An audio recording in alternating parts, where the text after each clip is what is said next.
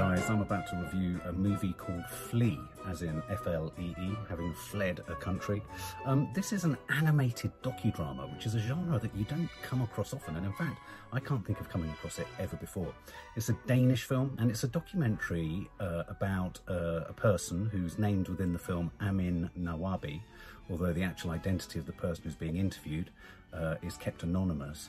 Um, and it's an interview with him and him telling his story across the, the, duration of the film of his, well, his untold story, if you like, of fleeing persecution in Afghanistan, the Afghanistan of the Russian incarnation, not the American, um, fleeing Afghanistan, uh, not knowing where his father has been taken by the Mujahideen, um, moving out to Russia, finding himself in Moscow in Russia, and the horrors of being Afghanistani in Russia, a, a sort of an illegal immigrant uh, without the right papers, without the right documentation, forever being forever being for their money, um, and forever being blackmailed, and, and just you know just scrimping a living. Uh, and then it tells the story of them trying to be trafficked or paying for human traffickers to um, get them out of uh, Russia.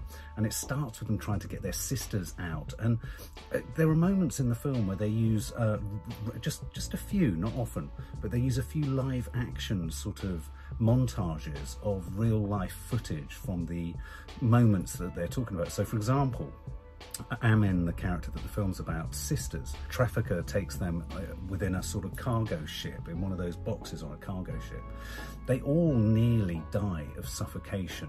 Um, and we see footage of this on the news. The important thing to say here, what's radical about this, is that happening on the soundtrack, you have a number of things. You have an interview happening with the character who's dubbed Amin, because of course they're staying anonymous.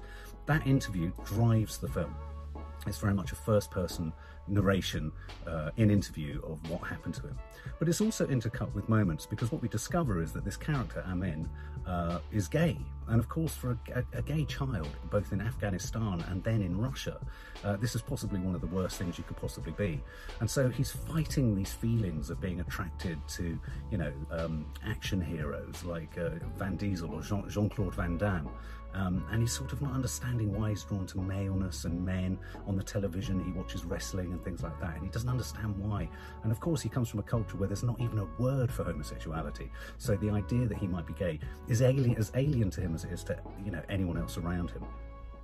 And so we proceed to listen to him telling us the story in an in interview of the various attempts that he makes to escape Russia now. I mean, it's not, you know, he's, he's escaped Afghanistan, but now he's trying to escape Russia. Uh, they're, they're trafficked. They, they spend a bit more money to get sort of a higher, a higher caliber of trafficker to get them onto a ship to somewhere like Estonia or just anywhere, anywhere other than where they are. Um, but at the same time, there's these other little inserts that are happening, which again, you only hear the voice of when they're animated uh, where he's talking and he's in the process of trying to find a property or move in with his gay husband, his partner. Um, and you have these moments of reflection and and sort of you know inner struggle with him being able to feel like he can belong. He's about to move to America. They're looking, you know, he's going to work in America, and so you have this sort of modern narrative in the modern day about this guy, the same guy, um, who's struggling to sort of find his feet and to find his roots. He's struggling to sort of find a place which he can call home to lay down his hat. And it's a reminder that when you're a misplaced people or a, you know, displaced people, and you've become a, you've essentially become a refugee, a migrant, you know, having any sense of the idea of home is really difficult. You know, what is home? And this film really talks about that sort of stuff. You know, is home in you? Is home with the family? Is home an interior? Is it a culture? What is home? And of course, that becomes fractured for so many people. Um, it sounds like it might be really serious. Isn't. There are moments of great lightness.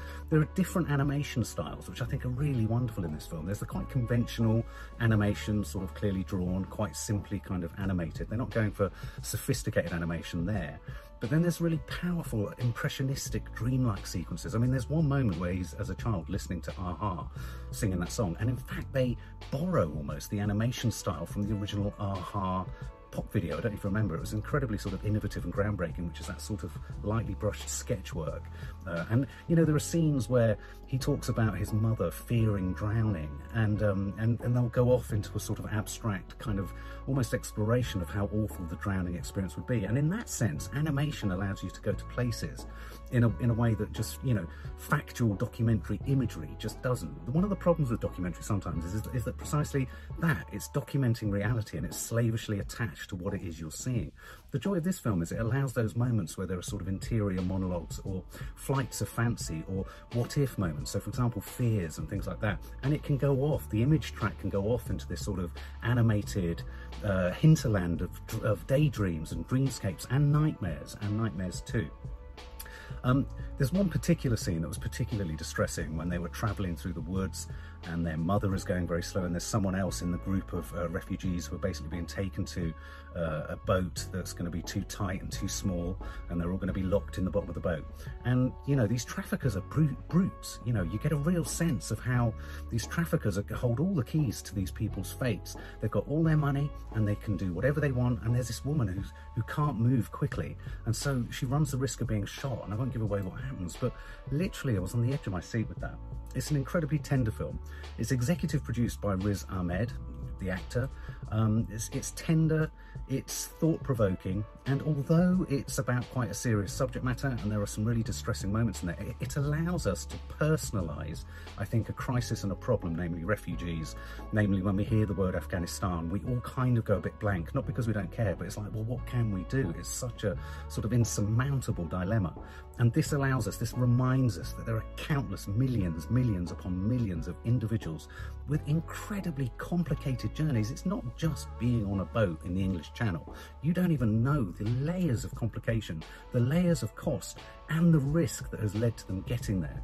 Um, and again, you know, the sort of West, the Western humanity to this, to this character is, is, wonderful because that helps our identification. So, you know, the fact that he's gay, the fact that he's drawn to these American idols of, of the cinema, uh, the fact that he listens to a-ha and Western music, that that's kind of a neat extra ingredient because it, it allows it, it doesn't allow us to turn the turn the other cheek and look the other way. It's too like us. And I think that's what's really clever about this film. I would fully recommend watching it.